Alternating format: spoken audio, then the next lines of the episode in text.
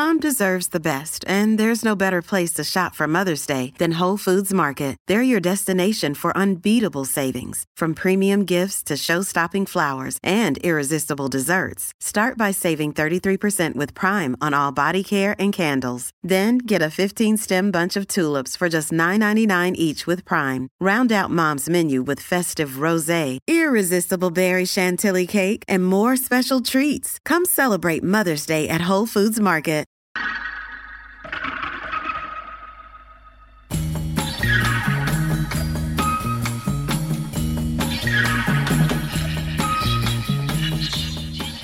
Hello and welcome. You're listening to Fourth Estate, where we talk journalists and journalism.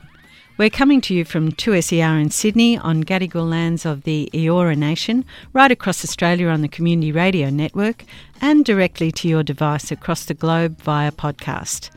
I'm Sharon Davis. And a word of caution before we begin.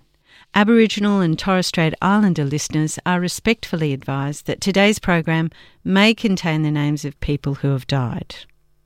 On the weekend, tens of thousands of Australians came together as Black Lives Matter protests took place around the globe. The catalyst was the terrible and tragic death of George Floyd in the United States. George Floyd died after a police officer pinned him to the ground and held a knee against his neck for almost nine minutes as he pleaded, I can't breathe. After the confronting footage of his death was broadcast worldwide, the officer was charged with murder. Like many people around the world, Australians were appalled by this callous and seemingly indifferent murder of an unarmed black man. And for the Aboriginal and Torres Strait Islander community, George Floyd's death had a particular resonance. Five years ago, Dunghutti man David Dungay Jr. died in Long Bay Jail after being held face down by six prison officers. His last words I can't breathe. In David's case, there were no global protests and there have been no prosecutions. His family says they're still waiting for justice. It seems that we often know more about police and prison violence and race discrimination in the US than we do in our own backyard. Is there a conversation Australians should be having about our own racial injustices? And is our media properly reflecting this back to us? To help us in this important discussion, we're lucky to be joined by two fearless journalists, both under difficult recording conditions. Lorena Allam is descended from the Gamilaroi and Yuwaalaraay nations of northwest New South Wales. She's the Guardian's Indigenous Affairs editor. She's also been head of Indigenous radio at the ABC. Amy McQuire is a Darumbal and South Sea Islander journalist and broadcaster. She's been the editor of the National Indigenous Times and Tracker magazine and was a former NITV National News political correspondent. Amy joins us from her home in Queensland with a young child in tow. Amy and Lorena, welcome. Is it fair to say that we often know more about police violence and race discrimination in the US than we do here? Lorena, what do you think? Yeah, I think it's absolutely true that wider mainstream Australia knows more about what goes on in America and has more more empathy. I think for people who are experiencing who are experiencing this level of police violence, they seem to be extremely reluctant to look in their own backyard because if they did, they'd find that the situation here is much worse for uh, First Nations people than it is for African Americans. And while we don't want to play that game that sort of people call the oppression Olympics, but it's certainly a fact, and it's certainly been borne out in you know any number of investigations, inquiries, and reports over the over decades. Oh no, I definitely um, agree and echo that because I mean I think it's just obvious that um, Australians more likely are more likely to be outraged by events happening overseas, and that's obviously you know because of distance, um, but also I think it's obvious a, you know a deliberate erasure of the experience of Aboriginal people. I think that's definitely true, and I think we see it in obviously the fact that there's no outrage greeting the, the deaths of the Aboriginal mob over here. Um, and I always think of it's very comparable to the Native American experience and the silencing and the erasure of the indigenous population over in America. Because I've actually seen statistics where they have higher rates per population of um, incarceration, but also police brutality. And I, just, I think we just see it in the numbers that turn up to protests before the recent historic protests on the weekend. Like we just never used to get the same level of, of interest. Um, so I think that's definitely true. Do Black Lives Matter in Australia? They matter to us. I'm not sure how much they matter to the rest of Australia, though. I mean, it was wonderful to see so many people turning out in support and marching um, and and wanting to know more, wanting to be good allies, whatever that really means. That's all really encouraging. Um, but we know for a fact that institutionally black lives don't matter. Um, we know that just by the sheer numbers of our people who are going into custody and who are dying there of absolutely preventable things. In the case of Auntie Tanya Day, the police locked her up because she was intoxicated and said it was for her own good. Now, how is it that no officer is being held personally responsible for having done that? How was it a, a, uh, in, in her best interest to, to, to suffer a fatal head injury in a police cell because she was intoxicated on a train? That doesn't happen to white people in this country. And that is what, what we talk about when we say Black Lives Matter. That stuff is absolutely preventable and it is absolutely the fault of, of um, systemic racism, and that's what needs to change. Amy, I think you described it in an article for the Saturday paper last weekend as a national silence. What do you mean by that? I mean, I think there's been a silence around violence perpetrated against Aboriginal people since the very beginnings of the invasion, and that was very deliberate. Um, and so, what I mean is, I mean, I think it's the very purpose of prison in a way, and why we have such high rates of um, black jailing rates as well, because it's about containment. It's about keeping you out of sight. It's about making you invisible.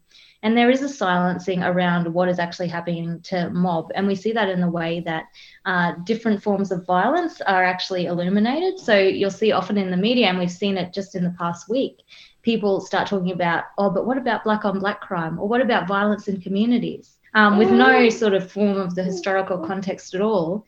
And that just serves to deflect and make invisible again the forms of state sanctioned violence that led to the death of people like David Dungay Jr., like Auntie Tanya Day, like Rebecca Maher, like Miss Dhu, like Mr. Ward. All of these levels of violence perpetrated not just at the end of their lives, but throughout their lives are made invisible. And that's what I, may, I mean by silence.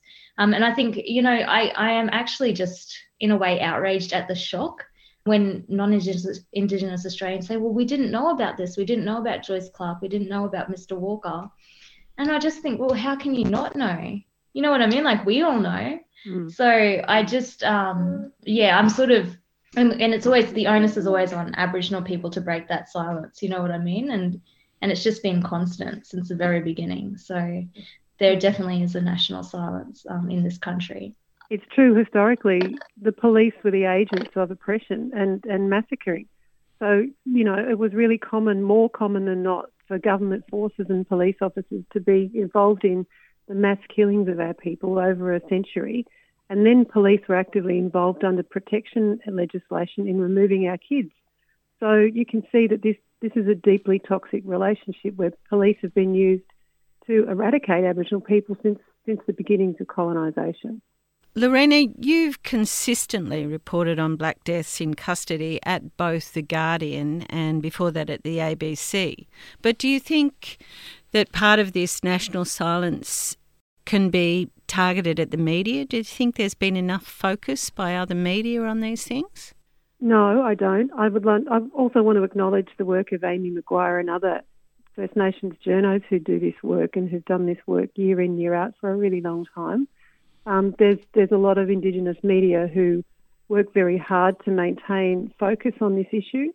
Um, in terms of the broader mainstream media, no, there, there's not a huge appetite for these sorts of stories, and often when when they are reported, they are reported with a, an appalling lack of context or with a particular spin in mind. And while I, you know, I don't really want to go down this path too much, other than to say that we saw a really good example of that in the last few days, where there were there was there's been reporting that is factually incorrect that seems to be designed to want to diminish and minimise the true extent of deaths in custody for no other purpose than to, to offer a deflection or maybe to offer comfort to white people who feel uncomfortable being faced with these truths.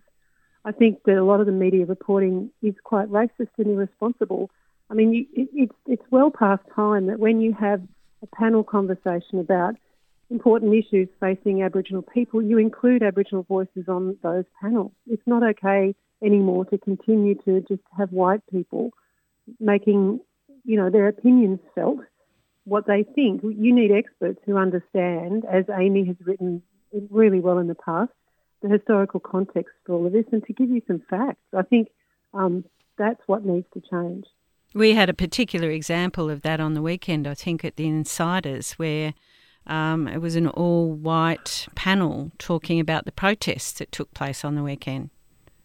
I think that's very true. Everything that um, Lorena just mentioned, and I would I would agree that media has been it's in the way they they report these issues. I find that they often privilege the police accounts. Even before, I mean, even on the day that that people have died, they privilege police accounts. Um, and I think that's a fundamental problem. Not, I mean, I think some individual journalists need to be called out, but I think it's a fundamental problem of the structure of media and the way we report as well, um, because I think it often does the service of those in power. Um, and for many um, journalists, their experience is more aligned with that of the police than an Aboriginal person living in an outing community, living in a regional area. You know, like so they're more likely to believe the witnesses that they um, or the the informants that more closely resemble their experience. So I think it, it shows, um, I mean, it, points to a structural problem in media where we don't have diversity. And we saw that in the Insiders panel and the fact that we can continually have white journalists speaking for us. Mean, it's never called out. And I think this coming week is the first time that we'll actually have an Aboriginal journalist, Bridget Brennan, on the Insiders panel. So I think it says it all. It's a, it's a structural problem, a deep problem with with the way media is set up. The fact we don't have um, only recently we've had a lot of Aboriginal journalists in the mainstream. You know, like largely it has been, you know, the grounding um, of Aboriginal media who've done a lot of this work. So it's only been recently that even mainstream has opened up to allow Aboriginal voices. You know, so I think it points to a real fundamental problem with with the way the media actually stands today. The, the diversity issues are a, a, a massive structural problem particularly at our public broadcasters. I mean, Amy's right when she says that it's only recently that we've had a lot of journos in the mainstream. But there are a lot of people, there are a lot of Indigenous people behind the scenes who, who fought very, very hard for that to be possible. Those people should be acknowledged as well. I think it's great that insiders have listened to public criticism about this, but I don't, it's not the first time it's happened, and, it, and I hope that it will be the last. But, but you know, I think the structural issues are that a lot of journos belong to a particular um, economic class and a particular ethnic background, and that makes their their capacity to see a story from lots of different angles quite limited.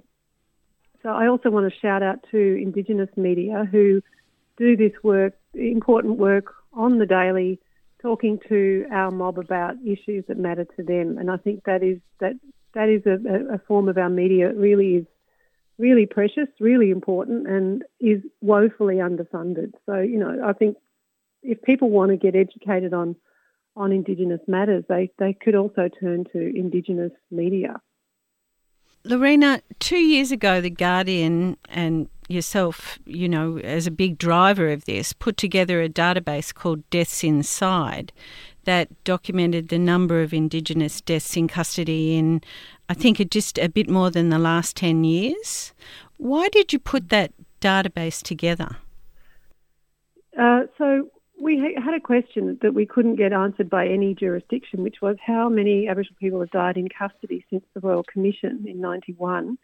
Um, those statistics are kept, but they are kept in really uh, scattered environments, or they are kept uh, they're a bit out of date because the Institute of Criminology has very, um, you know, strict sort of methodologies around the release of figures, and quite often only will only count a death in custody after a coronial process has been completed. So we knew that there were a lot of cases where people were waiting years for to be, you know, for their cases to come before a coroner and then to receive a decision. So we thought those numbers were possibly an underestimation of the true size of the problem.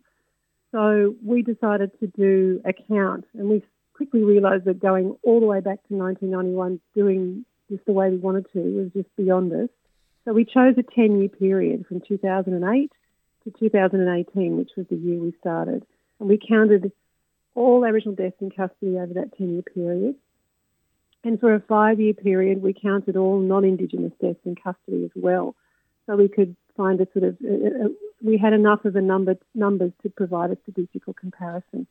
And then because it is not about numbers, we wanted to tell the stories of each and every one of those Aboriginal people who had died in custody and, and tracked what it was they died of so we could measure things like whether they got the treatment they deserved, whether the coroner's inquest had been completed, whether the families had raised issues about the results or about the process, whether anyone was held to account, how many recommendations were made by which coroner, those sorts of data points.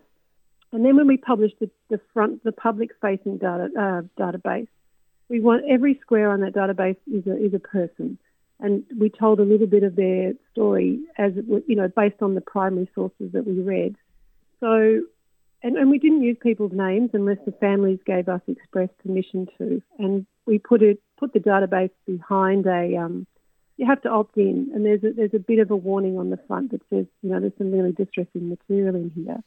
Just we, we were really mindful all the way through that while this is a, a really confronting project, and God knows it, it broke my heart, um, we also wanted people to know that they, you know, that that they were opting in to, to read some pretty full-on material.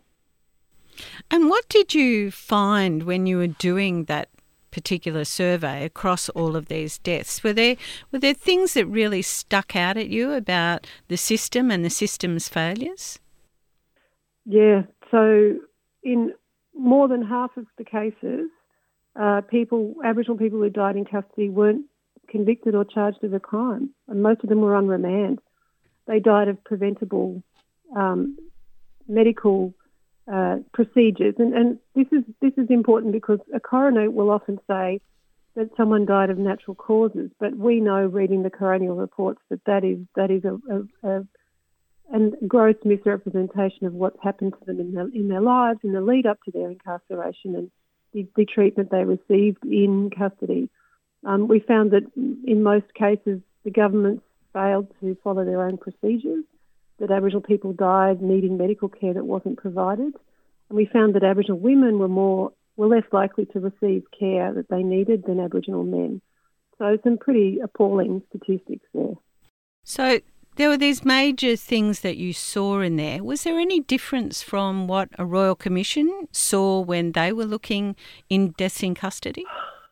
No, no, not at all. In fact, it, it in fact the fact that there is no difference is even more appalling because that was 30 years ago. And you know, to to in 1991, I was a baby journo, so you can do the maths and work out how old I am now. And the first one of the first stories I did was I was went out to Walgett with the Royal Commission uh, when um, the late Bob Bellear was counsel assisting, and we had we I covered the hearings of the Royal Commission in Walgett. So to read coronial reports that were almost identical to the ones that we heard back then was profoundly depressing because no, not much has changed. In fact, in, on many indicators, things are worse. And given that governments have been made aware for decades what they need to do to keep people out of custody um, and have chosen not to act on those recommendations, these numbers are even more appalling. And it had to do with what she said about Aboriginal women. I think the only potential difference that might be, I mean, maybe it's not, but um, I think with the Royal Commission, they didn't really focus on gender, and that was a big hmm. failing at the time in relation to the Royal Commission. And it's been um, something that's been criticised uh, by uh, Aboriginal scholars like Professor Megan Davis. And I think we there is a bit of a change in relation to that. We are focusing a lot on the very specific issues that affect being both Aboriginal and a woman in, in custody. And we saw that with Auntie Tanya Day's case, with um, Miss Dhu's case and Miss Ma's case and all the, you know, and some of those, as Lorena was saying, are very similar to some of the cases of the women. There was 11 um, Aboriginal women who died in custody that's, whose cases were investigated by the Royal Commission. We never spoke about those women. You know what I mean? Those women never made the front page of papers. So mm. I think that might be um, the change that we need in relation to looking specifically also at, at the intersections of gender and race and class, which may have been a failing of the Royal Commission. But I think that's what is important when you read the Royal Commission documents. We have this groundswell of information that's already been done, has largely been ignored. And a lot of the information is in the individual death reports. this is really, really significant, um, it, and that is that Aboriginal, when Aboriginal women go into the custody system, whole families are blown apart by that. And we have a massive problem in this country of our kids going into uh, out of home care in increasing numbers. And there's a direct line between the kids in out of home care and, and our uh, women in the, in the justice system and then they are more likely and they are more at risk of ending up in the criminal justice system from being in out of home care. There's a clear link there where women need to be um, kept home with their families. A lot of Aboriginal women are in jail now for matters to do with really minor offences like unpaid fines or um, un- domestic violence, uh, you know, issues that have come from them fleeing domestic violence. So this is a huge unexplored area. Um, but, but, and I think in terms of the media, I mean, it's not like there hasn't been enough um, good reporting and studies done. The most recent one was uh, by Professor Davis called Family Is Culture, looking at the out-of-home care system in New South Wales and how it is manifestly failing Aboriginal kids, over a thousand of them that she studied. Um, but there is a strong link between women going into prisons and the destruction of Aboriginal families. And I think the rates of incarceration of um, Indigenous women has gone up more than any other prison population group in the last 10 years as well. Um, yeah, that's very true. I mean, over the past um, decades, we've seen huge rates of Aboriginal women being incarcerated. And it's right. I mean, when you tear um, out Aboriginal women from the community, you're, you're tearing apart so much. Um, you're taking apart so much strength that's within community, and you're ripping apart families. And that's the really traumatizing aspect of incarceration is just it rips apart Aboriginal families. And I think that's what's happened from the very beginning. Like looking at it historically, that was a key um, deliberate tactic because when you rip apart a family, I mean, what else do you have? You you really you really rip out the foundation of so many generations. You know what I mean? So I think that's been um, one of the really horrific things that have come out of the since over the past 30 years is just how many Aboriginal women we jail. And as Lorena said, with minor crimes, you look at what Aboriginal women are in jail for, and honestly, I don't think the majority, I don't even think probably all Aboriginal women should be in jail because you look at them and you know a lot of them are victims of violence. We saw with Jody Gore over in WA, she was given this huge sentence for um, retaliating against her abuser, um, and so I, I, really believe that you know we really have to look at Aboriginal women and the jailing of Aboriginal women as an issue because if you look at it, uh, you see just how problematic it is. Lorena, I want to draw your attention to an article that was written yesterday in the Financial Review by their senior reporter, Aaron Patrick. And in it, he challenged the numbers that you had in the Deaths Inside uh, database in relation to deaths in custody. Do you want to respond to that? We counted them. It, the numbers existed. We brought them all together and, you know, very carefully counted. We think that that number is an underestimation number one. Number two, the Financial Review has since printed a correction uh, because they accepted that the numbers that they quoted from the Institute of Criminology were actually incorrect. They had only counted uh, cases where people had died in prison custody, not police custody, so there was a, an error of fact that they corrected.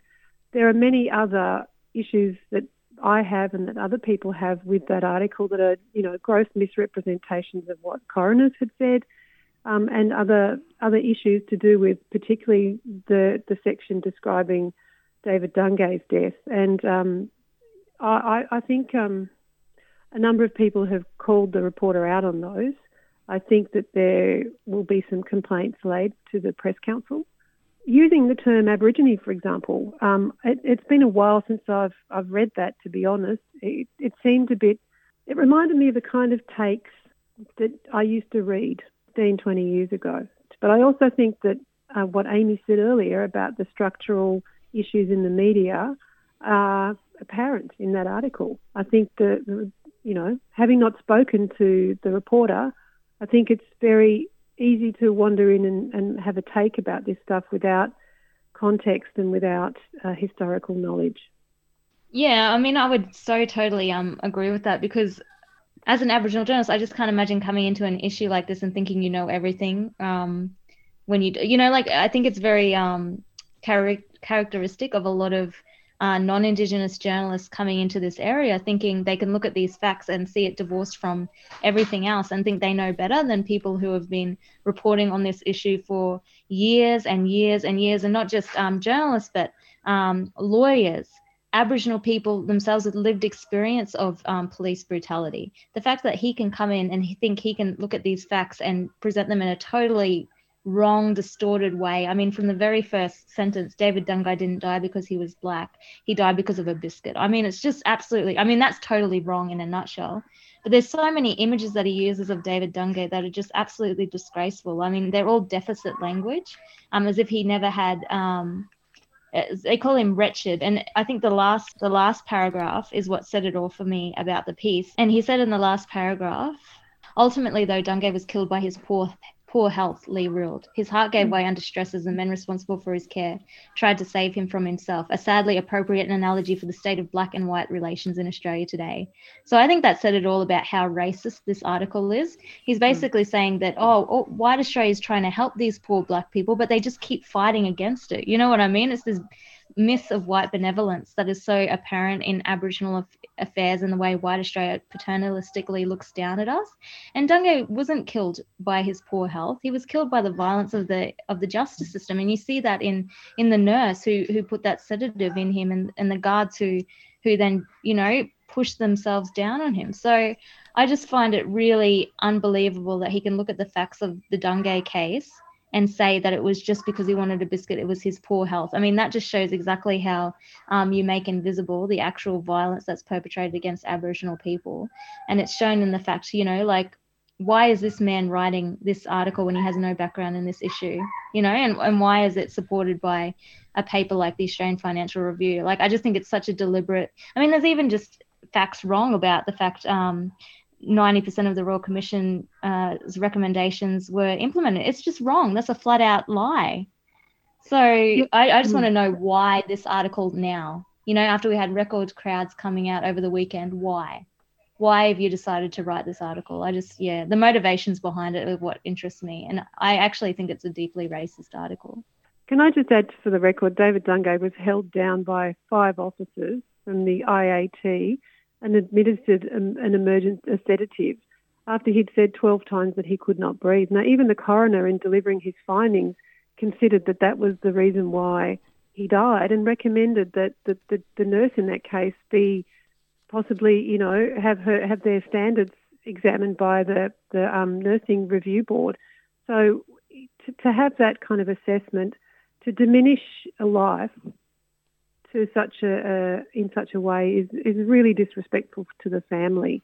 Um, and we spent a lot of time with the Dungay family from before the inquest, you know, leading up to the coroner's inquest, and then the two years of that long and drawn out process. Uh, and now, you know, we're still following them today. And to have David's life reduced to that, it really exemplifies how little Black Lives Matter when you when you can still read something in a, in, in a newspaper that, that does dehumanise us like that. Well, you know, this man was loved. He had a he has a loving family. They are trying their best to get justice for him, and they have come up against some of the most um, appalling neglect. 432 deaths, Lorena, and not one prosecution. Why is that? Oh, it's a, the million dollar question, and it's also the most obvious uh, question, the obvious answer is there's no willingness in the system to prosecute. Prosecution often happens because it's in the public interest. There's a number of reasons why a DPP would investigate a, a death in custody, um, and public interest is one of them. So there hasn't been a public interest. Uh, quite often, there's I mean, there's no pressure to to bring people to account for individuals to account for their actions. I mean, one of um, David's aunties outside the the inquest on the day that the, the um, decision was handed down said they just recommended more training for the guards. How much more training do they need to stop killing us? That's a question for the state and territory corrections and police um, departments to answer. Um, they have had enough training, so um, the, you know it's apart from systemic racism. What you, what else do you think it is? I'd like to um, try and end this conversation on a positive note. a lot of people have been buoyed by the size of the protests, both here and overseas. Some of the protests on the weekend were the biggest we've ever seen. Do you sense that a change is happening? Certainly, these are bigger and they're different. Um, I'm still thinking about how they are different, um, but ultimately, I think being in the street matters because it puts public pressure on the institutions that need to change. Um, we have a moment now where where um, you know things things are changing. We, well, I would say to people that they can't turn away now. People who marched for Black Lives Mattering in the streets, non-Indigenous people, have to maintain the course now. They need to keep up the pressure on their own institutions to make the changes that we have been telling governments for decades need to happen big and small, and from the obvious to the deeply structural. So, really simple things like bail reform. So, our mob aren't going into jail for traffic offences and unpaid fines. We know that people die in jail on remand. Um, we need to decriminalise certain, um, you know, we need to decriminalise shoplifting, for example. That should be a civil process, just to, you know, simple, the, the reduction, the, the repealing of summary offences public drunkenness, decriminalising public drunkenness, um, repealing mandatory sentencing, giving the giving judges and magistrates greater options in sentencing, and for the sentencing to involve communities, um, and it's directed towards justice reinvestment rather than, you know, punitive um, locking people away. So, you know, I think if people want to see change, they have to keep advocating for it. They, have, they can't just you know go back to normal life now. It has to it has sustained public pressure is the way to bring change. Thanks to Lorena Allam and Amy McQuire for joining us remotely. And thanks for listening to Fourth Estate. This edition was recorded at the studios of 2SER and heard across the country on the Community Radio Network. Fourth Estate is produced with the assistance of the Community Broadcasting Foundation. Thanks to the Foundation for their continuing support. Make sure you're subscribed to Fourth Estate on your favourite podcast app so you can hear us talk media, politics, and a few things in between. We'll be back with more next week, but in the meantime, you can stay in touch with us on Twitter. Our handle is Fourth Estate AU. Thanks to my producer, Anthony Dockrell. My name's Sharon Davis, and thanks for listening.